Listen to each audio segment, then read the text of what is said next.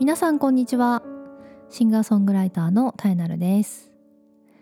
たえなるラジオ第2回ということで始まりました。前回ラジオ第1回はですね、プチリニューアルしましたよというお知らせをしました。もともとねポッドキャストをやっていたんですけれども、前回から、ポッドキャストと同じ内容を YouTube にもアップしますよというねお知らせをなので、これをちょっと機会に、名前もねたえなるラジオっていう風にしまして、なので、簡単にね自分の自己紹介をしたりとか、しましたが、無事にアップできているようなのでよかったです。どのポッドキャストのサービスでもねアップできていたし YouTube も大丈夫っぽいので、これからねこういう形でやっていこうと思います。で、第2回なんですけれども、今回はテーマを決めていきたいと思います。たえなるラジオ第2回、今回のお話はこちらです。ブルーフィッシュサンクチュアリのお話。ブルーフィッシュサンクチュアリのお話ということで、これはですね私のオリジナルソングのタイトルです。2021年今年に入って1月の後半ぐらいにですね、YouTube に音源のみをアップしたんです。なので静止画なんですけど、こちらはですね、去年アップしたミサイルっていう曲があるんですけど、あの曲と大体同じ時期というか、同じ年ですかねに作った曲で、ちょっと99年シリーズ1999年シリーズっていう風に私は勝手に名付けているんですけれども、その頃ね本当にたくさん曲を作っていて、まだ学生だったんですけど、多分最後の学生生活だったかな。で、その時に作った曲っていうのがなかなかこうなんて言うんでしょう、世に出すっていうのも、変な話ですけど、そうですね、例えばライブでね自分で弾き語りをして歌うとかね、そういうことはあるんですけど、本当にその当時の音源を聞いていただくっていう機会がなかったんですね。で、例えばアーリーコンピレーションじゃないけどちょっとこう楽曲を作り始めた頃の、曲を集めて、で CD をね作ろうかなとも思ったんですけど、やっぱりちょっとねこう CD を作るまではどうかなっていうふうに思ってしまって、それこそ本当にまだまだ今みたいにねこう綺麗な音質でね録音できるっていう機材もね少なかったですし、もちろん私のような学生の財力では本当にあの時だって MD4 というねMTR カセット MTR から、そのカセットが MD になったものだったんですけど、それでねピンポン録音とかしてたからもちろん楽曲自体は DTM で、シーケンスソフトを使って、作曲をしたんですけれども、じゃあそれに実際歌を入れるっていう場合、今でこそもうパソコンに生楽器やらボーカルやら入れるなんて簡単なことなんですけど、その当時はちょっと大変だったんです。ソフトがまだ対応してないような時代だったんで、なのでせっかくこうソフトでね、曲を作っても一度外に出してMTR にまず落としてからアナログですよ、本当アナログで落としてから、そこに MTR にボーカルを入れるっていう風にやってましたね。なので、そこプラスちょっとこうシンセサイザー入れたりとかっていう場合は、そうですね、ミサイルなんか本当にめちゃめちゃピンポン録音してた気がしますはい、まあ、そんな時代の曲なので、やっぱり音質的にはちょっとね、なかなかね、ちょっと納得いかないところがあったので、まあ、ちょっと CD にするのもどうかなと思って、なので、まあ、ちょっと自分なりにリマスターソフトを使ってこう多少ねノイズとか除去したりとか、あとはそもそものこの音量だとかがやっぱ小さいので、それをちょっと底上げしてあげたりとか、ちょっとクリアな音質にしてあげたりとかね、はい、で、まあ、これだったらいいかなっていうところで、なので YouTube にアップしたっていう話です、はい、で、そんなブルーフィッシュサンクチュアリなんですけれども、あの時、そうですね、学校の授業で、まずこの曲を聴いてもらったんです、先生にね、その DTM の先生に聴いてもらったんですけど、先生新曲作りましたって聞いてください、チェックお願いしますって言って聞いてもらって聞き終わって一言先生がまず言ったのが、こういうコード進行は40歳になってから作った方がいいよっていうふうに言われました。最初どういうことかなと思ったんですけど、まあ、先生も冗談交じりというか、そんな風にね言ってた、冗談っぽく言ってたんですけど、ちょっともうコード進行が渋すぎるっていう風に言われましてそうか、渋いのかと思ったんですけど、でも私これ結構気に入ってるからなっていう風に思って、結構自分でもすごいこの曲は気に入っているんですけど、まあ、やっぱりそのコード進行が、当時ね、コード進行なんて分かんないよ状態で普通に、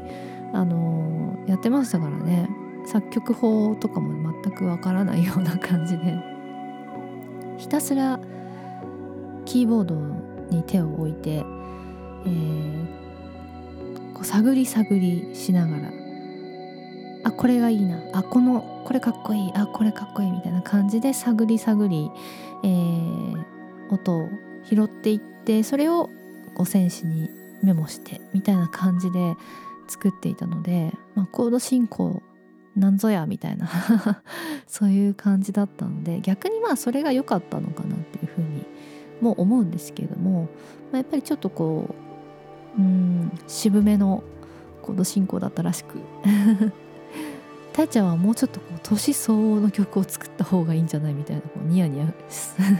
笑いながら言われましたけど、先生にね。でもまあ年相応と言われましても、まあ、20歳ぐらいかなだったんだけど、でもね、こう周りにいる確かにこうキラキラしたポップ、キュートなポップを作る友達とかね、こう青春ロックなバンドのやってる友達もいたし、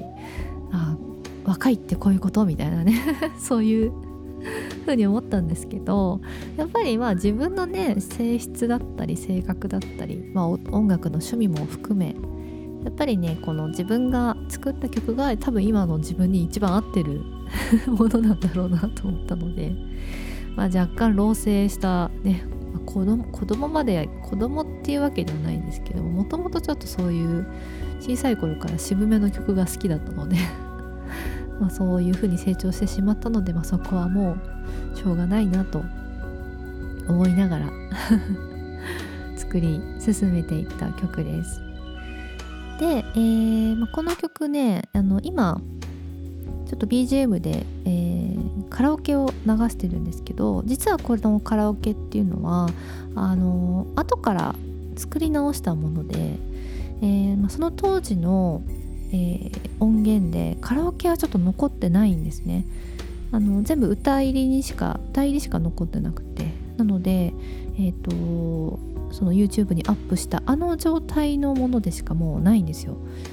だから、MD でしかも残ってないし、それをパソコンには取り込んではあるんですけれども、なのでそうですね、そのあれはいつ作ったんだっけな、ちょっと忘れちゃいましたけど、10年前だったか、作り直した方も元々の音源に近くはなってはいると思うんですけど、やっぱりちょっと違う感じも雰囲気もしますし、あれですね、何よりあれですね、サンプリングした、クジラの鳴き声とかね、イルカの鳴き声みたいなものが入ってるんですけど、それはちょっと今もうなかったので、それは使えなかったし、あと曲の後半にですね、最後の方にキュルキュルキュキュっていう音が入ってるんですけど、それは実際テルミンっていう楽器を使ってます。ただ、テルミンといっても本当に本気のテルミンじゃないです本気のテルミンではなくて、その当時石橋楽器のオリジナルのテルミンがあったんですね。で、めちゃくちゃ人気があって、で、私も欲しい、買いに行こうと思って、石橋楽器、確かあれは池袋のね、パルコかな、池袋のパルコの中に石橋楽器入ってたと思うんです、当時ね。で、そこでね、テルミン何かなと思って行ったら、やっぱり案の定売り切れていてただ2週間ぐらい待てばまた入荷するみたいな感じだったから、とりあえず予約をして、はい、でもちょっと待って、それで手に入れた記憶がありますね。で、石橋のテルミンは、形はどっちかっていうとのギターのエフェクターみたいな感じですね。ちょっと小さくて箱型なんですけど、そこにアンテナがこう伸びるアンテナがついていて、本当ラジオのアンテナみたいな感じのね、それがついていって、で、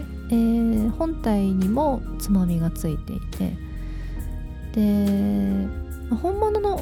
って変ですね、本格的なテルミンはそのアンテナに向かって手を近づけたり手を離したりするとしっかり音程がつくっていう、そういう楽器なんですけど、石橋のねテルミンはね、そこまでしっかり音程をつけるっていうのは確かできなかったんですけど、なんかキュインキュイン言って面白いなっていう若干おもちゃっぽい感覚で使えるしっかりした機材なんですけど、ちょっとこうなんでしょうね、飛び道具的な感じですかね。それで使っていた人が当時多かった気がしますね。なので、私も音程はねやっぱつけらんなかったんですけど、でもなんかこの音ってすごいこうクジラとか海にいる哺乳類の声とすごい似てるなというふうに思ったので、それで、ブルーフィッシュサクチュアリの、ちょっとテーマである海の中のねお話を歌っているんですけど、それなのでちょっとそのテルミンを使ったっていうのがありますね。なのでね、あれすごいなんか楽しかったなって思います。あれ使えてよかったなと思います。唯一テルミンを使うことができた曲になってますので、よかったらね、ぜひ YouTube の方で聴いていただけたらなと思います。そんな感じかな。本当に今でもね、本当気に入ってるので、自分で、ソロのライブでやったりもしますし、ただ雰囲気はやっぱなかなか出せなかったりするんですけど、こうキーボードとかね、シンセサイダーでちょっとこうホワホワ系のパッドシンセみたいな音を使いつつこうやったりもいろいろね工夫してライブをやったりもしていますが、なんかバンドではまだやったことがないので、バンドだったらやってみたいなっていうふうに思いますね。そうそう、それでサンプリングの話ちょっとさっきしましたけど、今流れている新しい方の、ブルーフィッシュのこれは歌なしバージョンなんですけど、唯一ですね、当時使っていた、ドラムのサンプリング音源、これはですね、奇跡的にデータが残ってまして、多分 MP3 で残ってたんですけど、これはね、当時楽器屋さんに行くと特にこうデジタル系の専門のなんてフロアに行ったりすると、レジのところに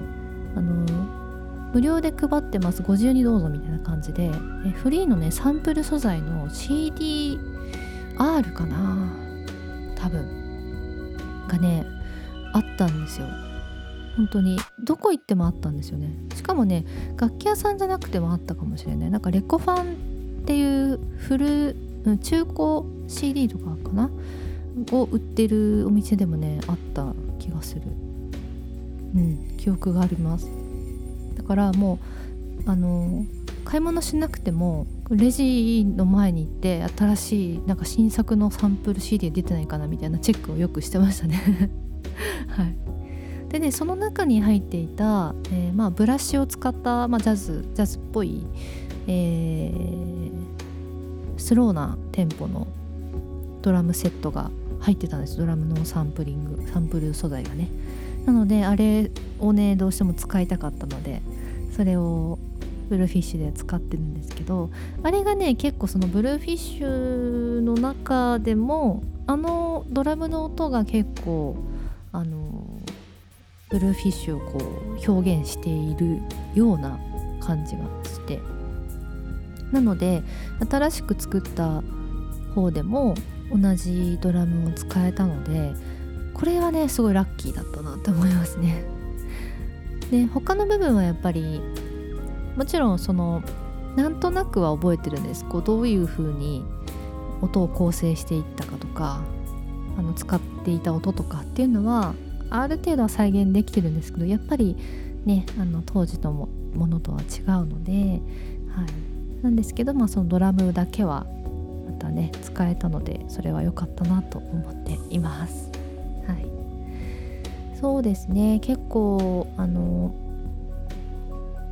の曲好きって言ってくださる方も多いんですけれども、それこそその、ね、40歳になってからこのコード進行やりなっていう風に先生が言ってましたけど、確かにちょっとね難しいんですよ。自分が弾くのも結構大変っていう感じで自分で作っておいて自分で弾けないっていうのがよく私はあるんですけどはい、なのでね久しぶりに弾くとね結構弾けなくなってたりしますねそのくらい結構こう